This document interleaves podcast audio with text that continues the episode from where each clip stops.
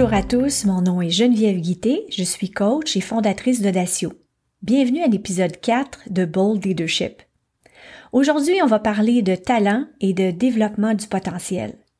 Ceux qui me connaissent savent que je suis une passionnée de développement du talent et du potentiel. Je crois en la capacité de chaque individu de se développer, de grandir et de s'accomplir personnellement et professionnellement. La citation de Jacques Brel le talent, ça n'existe pas. Le talent, c'est d'avoir envie de faire quelque chose. C'est une de mes citations préférées puis qui a un peu inspiré les sujets dont je vais vous parler aujourd'hui. C'est pas parce qu'on a du talent qu'on va développer notre plein potentiel. Pour développer son potentiel, il faut avoir envie de le faire. J'ai travaillé sur des plans de développement avec beaucoup de jeunes professionnels au cours des années. Alors mon approche a toujours été un, d'ouvrir les programmes de développement à tous. Deux, de développer des plans très personnalisés. Et trois, de responsabiliser les individus face à leur propre développement. Au départ, tous les participants qui s'inscrivent à ce programme, à ces programmes-là volontaires de développement démontrent un grand désir de se développer et sont très enthousiastes de se lancer. La formule de programme de développement que j'ai développé quand j'étais en entreprise offrait un accompagnement personnalisé, des outils d'exploration, du coaching, de suivi, permettait aux participants d'accéder à toutes sortes d'opportunités de développement pour répondre à leurs besoins particuliers. Alors le participant définissait son rythme, c'était à lui de nous faire euh, signe quand il était prêt à passer à l'étape suivante du processus qui comptait trois étapes. C'est lui qui conduisait, qui définissait le rythme. Et ce que j'ai remarqué, c'est qu'une partie des participants, quand ils réalisaient qu'il y avait du travail d'exploration à faire, du temps discrétionnaire et puis personnel à investir dans la démarche, avaient tendance à perdre intérêt, puis ils passaient presque jamais à l'étape finale. Alors ces gens-là avaient probablement imaginé que ce serait facile, puis que le chemin vers une promotion euh, s'ouvrirait euh, devant eux comme par magie. Finalement, quand c'est trop difficile, ils abandonnaient. L'autre partie du groupe s'investissait complètement. Alors, ils travaillaient plus fort, leurs travaux d'exploration étaient plus étoffés, ils étaient plus préparés pour les rencontres, puis les trois étapes étaient complétées vraiment rapidement en quelques semaines. Alors, c'est important de comprendre que l'actualisation de soi, qui est le bout de la pyramide de Maslow, est un besoin du développement humain qui nous pousse à vouloir devenir la meilleure personne ou la meilleure version de nous-mêmes, à développer son plein potentiel, puis à devenir tout ce que nous pouvons être. Mais certaines personnes ont plus de facilité à s'actualiser que d'autres, et c'est un besoin qui est différent pour chacun de nous. Donc, pour nos deux groupes de participants, il y a sans doute plein de bonnes raisons pour, euh, pour lesquelles leur engagement ait pu être différent. Mais c'est quand même un bon point de départ pour explorer quelques caractéristiques des gens qui sont des champions du développement de leur potentiel. Alors, on va commencer avec la mentalité de croissance, ce qu'on appelle le growth mindset en anglais. Alors, développé par euh, Dr. Carol Dweck, professeur en psychologie de l'Université de Stanford, qui euh, a étudié comment l'état d'esprit dans lequel on est influence notre capacité à nous développer. Et que le talent puis les habiletés qu'on a ne sont pas les seuls éléments qui définissent notre potentiel. Alors, il existe deux types de personnes. Ceux qui ont une mentalité de croissance, puis ceux qui ont une mentalité fixe. Si on prend conscience de notre mentalité, on peut changer ou on peut se transformer. Alors, la mentalité fixe, c'est ce que j'ai comme talent ou intelligence maintenant, aujourd'hui, définit mon potentiel. La mentalité de croissance, c'est ce que je vais apprendre académiquement ou dans la vie en général va définir mon potentiel.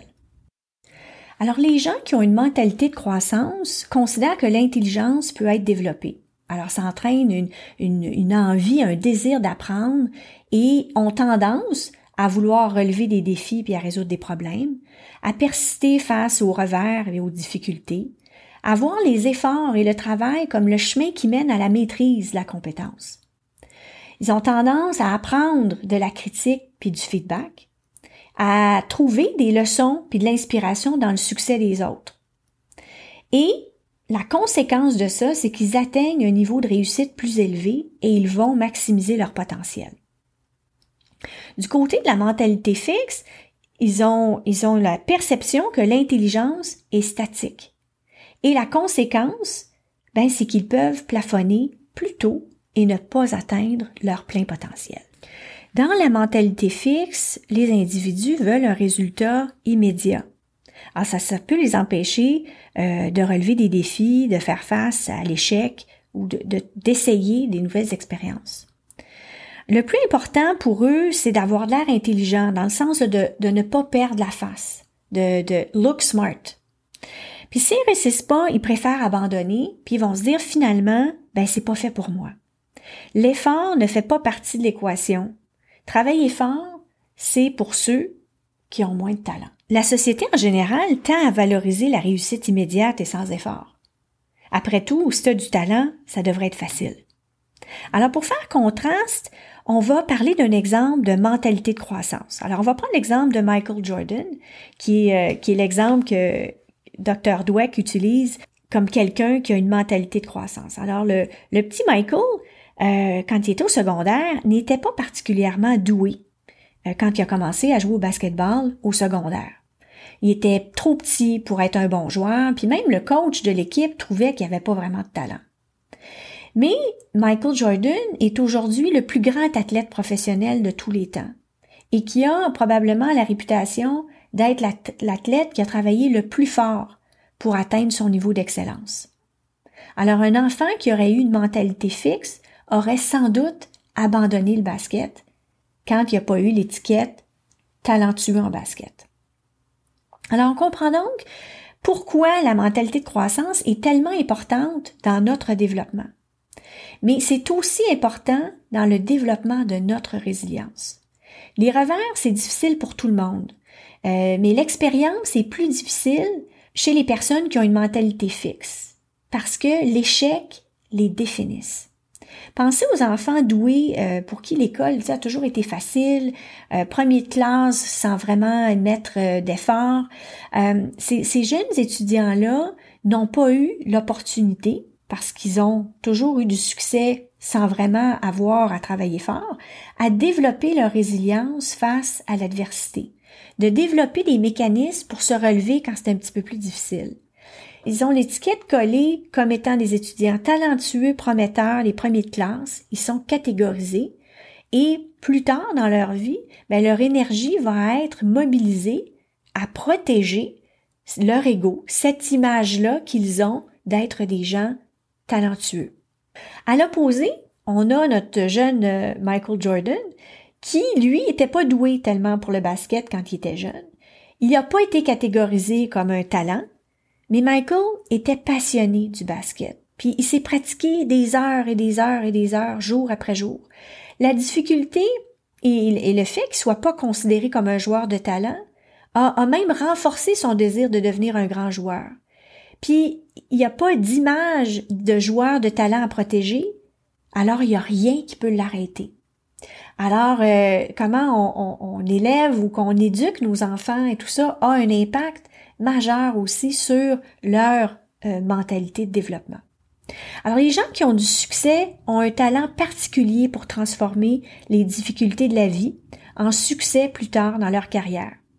L'échec ne les définit pas. Par contre, si on est convaincu d'être incapable, on le reste. Alors si le jeune Michael Jordan n'avait avait été convaincu qu'il était incapable de jouer au basket ou de devenir un grand joueur, ben, il n'aurait jamais développé son talent et développé son plein potentiel. Alors, on va parler de mentalité de croissance et leadership. Alors, dans le monde du leadership et le monde des affaires, on favorise malheureusement, euh, parfois, le développement et l'embauche de candidats qui ont une mentalité fixe. Alors, considérer les notes ou le, GPA comme un facteur important quand on embauche quelqu'un peut vraiment être un problème. Alors, il faut faire attention avec ce genre d'informations-là parce que c'est pas nécessairement un gage de performance et de potentiel. On a juste à penser à la valeur qu'on donne au diplôme du MBA. Alors, ça peut donner à des jeunes professionnels le sentiment immédiat d'être des gestionnaires accomplis. Le piège idéal pour des gens qui ont une mentalité fixe. Alors, vous connaissez sans doute le livre Managers Not MBAs de Henry Mintzberg. Alors, euh, M. Mintzberg a enseigné au MBA à McGill pendant une quinzaine d'années, puis a décidé au milieu des années 80 de remettre en question le MBA traditionnel. Alors, il dit, utiliser la salle de classe pour aider à développer des personnes qui pratiquent déjà la gestion est une bonne idée. Mais prétendre créer des gestionnaires à partir de personnes qui n'ont jamais géré est une imposture. Alors, je me souviens même d'avoir assisté à une de ses conférences quand il a lancé son livre en 2003. Alors, c'était assez audacieux à cette époque-là. Donc, le MBA n'est pas une mauvaise chose, évidemment, mais il prend une valeur complètement différente pour un individu qui est dans la mentalité fixe et pour quelqu'un qui est dans la mentalité de croissance. Alors, Mintzberg dit, l'objectif du diplôme n'est pas d'enseigner la gestion, mais d'en perfectionner l'art. Pour cette raison, un jeune professionnel avec un MBA peut penser au prestige du diplôme, quand pour un gestionnaire plus expérimenté, c'est un acte de perfectionnement. Alors on voit tout de suite la différence euh, où on va être vraiment en désir de croissance et quand on va être dans un mindset euh, fixe. De quoi ça a l'air un leader ou un gestionnaire euh, qui a une mentalité de croissance? Alors, les gestionnaires qui ont une, mentalité de croissance se dédient naturellement au développement de leurs employés, considèrent que le, talent n'est que le commencement de quelque chose. Les personnes ayant une mentalité de croissance savent qu'il faut du temps pour que le potentiel fleurisse. Du côté mentalité fixe, les individus vont reconnaître le talent qu'ils voient aujourd'hui. Ils vont juger les employés comme talentueux ou non. Alors, très peu de coaching ou de développement, puis ils vont garder leur impression initiale face au talent des individus. Alors, ce type de gestionnaire va aussi développer ou avoir une tendance à développer des gestionnaires qui auront à leur tour un type de mentalité fixe. Les gens qui ont une mentalité de croissance savent que ce qu'ils vont apprendre va définir leur potentiel et ils savent qu'il faut du temps pour que le potentiel fleurisse. Ma question à vous, quel impact avoir une mentalité de croissance aurait sur mon développement? Ça m'amène à vous parler de grit. Grit, The Power of Passion and Perseverance, le livre de Angela Duckworth, euh, qui est très, très connu, décrit le grit comme euh, la passion, la persévérance et le cran. Alors, la capacité de ne pas abandonner quand c'est vraiment difficile. Il y a beaucoup de similitudes dans le travail euh, du docteur Dweck et du travail de Angela Duckworth. Angela Duckworth nous dit qu'on se laisse même distraire par le talent, au lieu de regarder ou d'évaluer d'autres aspects, dont le grit, quand euh, quand on évalue le potentiel d'un candidat ou d'un employé, etc. Donc, euh, elle fait aussi beaucoup de liens entre le grit et la résilience un peu comme euh, le docteur Dweck l'a fait. Alors les gens qui ont du grit vont percevoir les échecs, les obstacles euh, ou les difficultés qu'ils rencontrent comme des sources d'apprentissage.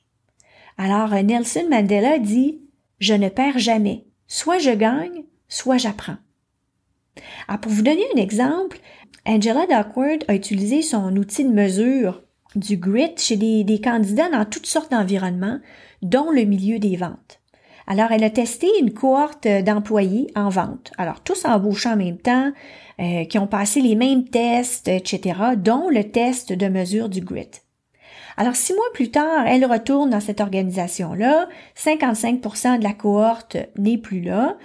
Et euh, ce qu'elle découvre, c'est que, ou qu'elle constate, c'est que le questionnaire d'évaluation du grit avait prédit qui resterait et qui partirait. Aucun des autres tests avait pu euh, fournir cette information-là. Alors les employés avec plus de grit dans des postes de vente, hein, c'est l'exemple qui nous intéresse ici, sont capables de se faire fermer la porte sur le nez plus souvent, plus souvent que d'autres pour atteindre leurs objectifs, sans se laisser démonter. Leur, euh, leur niveau de résilience est plus grand. Ils ont de l'endurance, de la persévérance et du cran. Les gens qui ont du grit n'ont pas seulement la détermination qui les pousse à persister, ils sont passionnés et savent plus que la moyenne ce qu'ils veulent et la direction qu'ils veulent donner à leur vie et leur carrière. Alors ma question à vous pour cette section-là, quel impact avoir plus de grit aurait sur mon développement? Alors le sport et le développement du potentiel. Alors j'ai compétitionné pendant dix ans en athlétisme comme coureuse de fond puis demi-fond. Puis dans le sport, le guts, c'est un terme sportif pour décrire le fait de tout donner pendant une épreuve. Alors les athlètes qui ont du guts se dépassent, ils n'abandonnent pas, même s'ils gagnent pas, ils sont toujours très respectés par les autres athlètes. Le guts, c'est avoir du cœur au ventre, c'est être courageux, avoir de la détermination, puis du cran. Alors un athlète talentueux qui n'a pas de guts a très peu de chances de devenir un grand champion. Un des films préférés de mon fils William quand il était jeune euh, est un film qui relate la carrière de Steve Préfontaine. Alors Steve Préfontaine est considéré comme le plus grand coureur de fond américain, tragiquement décédé là, euh, vers, vers l'âge de 24 ans dans un accident de voiture. Et Steve Préfontaine avait la réputation d'avoir du cœur au ventre comme personne et de toujours, toujours se pousser au maximum euh, de ses capacités. Et euh, il y a même des citations qui sont populaires aujourd'hui. to give anything less than your best is to sacrifice the gift. Alors ne pas donner le meilleur de soi, c'est renier son talent. Alors on n'honore pas notre talent si on ne donne pas le meilleur de soi. Et quand on ne met pas l'effort, on a toujours une excuse quand on réussit pas. Alors avoir du guts, c'est faire le choix d'être inconfortable pour donner le meilleur de nous-mêmes. Alors ma question à vous, quel impact avoir plus de guts aurait sur mon développement? Alors c'est le temps de parler de sortir de sa zone de confort. Alors on ne pouvait pas parler de développement de potentiel sans parler de sortir de sa zone de confort. Alors on en parle tout le temps, on ne peut pas se développer si on reste dans notre petite zone confortable. Alors j'aime beaucoup la loi de l'élastique de John Maxwell dans les 15 lois inestimables de la croissance. Alors euh, selon Maxwell, la croissance s'arrête lorsque vous perdez la tension entre là où vous êtes et là où vous pourriez être. Un élastique qui n'est pas euh, en sous tension est inutile. Alors c'est la même chose pour notre développement. Si on reste dans notre zone de confort, on stagne.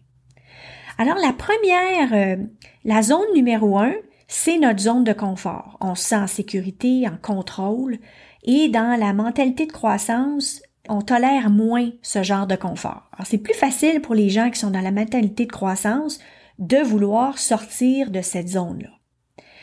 La zone 2, ben, c'est la zone de peur. C'est ce qui nous retient dans la zone 1 d'ailleurs. Alors, c'est épeurant parce qu'on manque de confiance, on se trouve des excuses, on va se laisser influencer parce que les autres pensent. Ça demande du guts pour sortir de notre zone de confort pour entrer dans la zone numéro 2 qui est la zone de peur. C'est cette zone qui va retenir les gens qui ont une mentalité fixe. Je ne veux pas aller dans une zone où je vais être inconfortable, où je pourrais pas euh, avoir l'air intelligent ou bien paraître. Je ne veux pas faire face à l'échec, donc je vais rester dans ma zone de confort. Alors une fois qu'on est dans la zone 2, la zone de peur, bien, on envisage euh, d'entrer dans la zone 3 qui est la zone d'apprentissage où on va gérer des nouveaux challenges, on va développer des nouvelles compétences et où on va agrandir notre zone de confort. Parce que, contrairement à l'élastique, on ne recule jamais ce qu'on va avoir gagné en zone d'inconfort va, rester, notre résilience va se construire. Donc, euh, cette phase-là, cette zone-là euh, 3 demande du grit, demande de la persévérance, demande de continuer quand ça va être difficile. Alors, ça nous amène à pouvoir envisager la zone 4, qui est la zone de croissance, où on va trouver notre, notre purpose, où on va définir des nouveaux objectifs. Oliver euh, Burkeman du journal The Guardian, dans un article que j'ai partagé récemment sur les réseaux sociaux, écrivait La capacité de supporter l'inconfort est un super pouvoir. Alors ma question, quel impact affronter ma zone de peur aurait sur mon développement? Le dip. Quand on a du grit, une mentalité de croissance et qu'on adore relever les défis puis sortir de notre zone de confort, il va arriver qu'on rencontre le dip. Wow, quelle expérience puissante. Je vous ai parlé à l'épisode 1 de mon parcours de certification en coaching. Alors, une partie du parcours de certification consiste à 26 semaines d'apprentissage en groupe avec des sessions de supervision, etc. Alors, à chaque semaine, il y a du matériel à lire, à écouter. À la semaine 13, au milieu du programme, le module à écouter s'appelle The Dip. Alors, on était averti que ça arriverait. Euh, pour certains, ça arriverait un petit peu avant, pour d'autres un petit peu plus tard, mais on passerait tous par là. Alors, mon dip est arrivé à la semaine 13, très exactement. Alors, je me souviens tellement de comment je me sentais. J'en étais arrivée à me dire que finalement, le coaching, c'était pas fait pour moi, puis que je devrais peut-être accepter de passer à autre chose. Je me souviens du bien énorme que l'écoute de cet enregistrement-là a eu sur moi à ce moment-là précis. 20 minutes où euh, Karen Kimsey House, la cofondatrice de CTI, nous parle du DEP. Alors, je voulais valider si mon souvenir était bon ou si j'avais euh, romancé mon expérience d'il y a sept ans. Eh bien, non. Alors, j'ai réécouté l'enregistrement, j'ai reconnecté avec la puissance du DEP. Alors, le sentiment d'échec, de ne pas pouvoir y arriver, de se sentir là momentanément complètement incompétent est naturel et essentiel à tout processus profond d'apprentissage. On est dans une zone de grande vulnérabilité, puis c'est un tunnel qu'on doit traverser. On est dans la zone de compétence numéro 2, je sais ce que je ne sais pas, et c'est pas confortable du tout. En fait, c'est une expérience difficile et confrontante. Alors, traverser le dip est, pas possible sans tout ce que nous avons couvert plus tôt. Alors, du gut, du grit, l'élastique, la mentalité de croissance. Et on peut pas développer son plein potentiel si nous nous mettons pas dans cette situation de grand inconfort. Et ce que Karen Kimsehouse nous dit, c'est qu'on doit se familiariser avec cet inconfort-là, et puis qu'on est en train de construire notre résilience dans ces, moments de, de grande difficulté. Alors, elle nous pose des questions Qu'est-ce qu'il y a dans cet endroit-là pour moi? Quelle est la valeur de cet apprentissage? Est-ce que le bien paraître m'affecte ou me ralentit? Puis qu'est-ce qui est possible si je mets ça de côté, puis que je me mets dans l'état d'esprit que j'ai rien à prouver à personne à part à moi-même? Karen nous dit aussi de mettre toute notre attention sur le sens qu'on donne à cette expérience-là ou à cette, euh, cette nouvelle compétence-là qu'on est en train d'apprendre. Elle nous dit de faire preuve de compassion face à nous-mêmes, de faire preuve d'intégrité aussi, puis de se demander est-ce qu'on a fait tout ce que je devais faire, est-ce que je me suis bien préparée, et puis est-ce que je suis capable de demander de l'aide puis du support quand c'est nécessaire? Alors traverser des expériences de ce genre-là, si on n'a pas déjà un esprit de croissance, ça peut définitivement nous aider à le développer. Si ce que nous accomplissons fait partie de quelque chose qui a du sens pour nous, c'est beaucoup plus facile. Alors, j'ai publié euh, récemment un article sur Facebook d'Angela Duckworth, justement, sur la distanciation temporelle. Super intéressant. Ça peut nous aider à relativiser les choses quand on est dans le dip ou qu'on vit quelque chose de difficile. Alors, euh, la, la distanciation temporelle, c'est prendre une distance dans le temps. Alors, réfléchir à comment on va décrire les événements qu'on vit dans dix ans. Intéressant comme réflexion. On peut se questionner sur le sens qu'on veut donner à notre leadership et à notre développement. C'est certainement pas de garder tout ce qu'on apprend puis tout ce qu'on a appris pour nous tout seuls. Être un leader, c'est partager ses propres apprentissages. Euh, un leader qui partage pas son expérience, qui a appris de ses erreurs, comment il a fait face à des défis importants, c'est pas être un leader. Mais, tout ça demande du cœur, de l'humilité puis de la vulnérabilité. Le rôle de leader est de former, coacher, mentorer et puis d'aider les gens autour de, nous à, développer leur plein potentiel. Et, et ce processus-là est essentiel pour que la roue du leadership continue de rouler. Parce que quand on partage, on se tient à jour, on partage notre passion, on continue d'apprendre, puis on élargit nos horizons. Le mentorat est l'exemple parfait de la générosité puis de la réciprocité d'un processus de développement. Et tout ce processus de partage et de transfert de connaissances est en soi un processus qui nous fait sortir de notre zone de confort. Alors combien de les deux j'ai observé euh, vers la mi-quarantaine qui ont travaillé fort pour atteindre leurs objectifs, ils sont devenus VP, ils ont vendu leur compagnie, peu importe. Sont assis sur la galerie puis ont commencé à se bercer en admirant leur réalisation. Confortablement installés dans leur zone de confort. Il n'y a rien de mal à être fier de ce qu'on a accompli, au contraire. C'est la partie chaise berçante qui est dangereuse. Quand on choisit le confort puis qu'on se satisfait de nos accomplissements passés, on se met à avoir moins de guts puis moins de grit. Il se passe quelque chose aussi qui est très difficile à renverser par la suite. On commence à perdre notre edge. Notre élastique commence à sécher. Ça arrive tranquillement, mais tout à coup, mi-fin cinquantaine, on n'est plus dans le coup, puis on gaspille notre talent. Alors, il faut une petite chaise en bois, pas trop confortable, puis il faut toujours être sur le bout de nos fesses. Et de grâce, pas de chaise berçante. Le développement de notre potentiel, c'est le travail d'une vie. Ce n'est jamais terminé. Et n'oubliez pas, comme le dit si bien John Maxwell, la croissance s'arrête lorsque vous perdez la tension entre là où vous êtes et là où vous pourriez être. Je vous laisse là-dessus. À bientôt.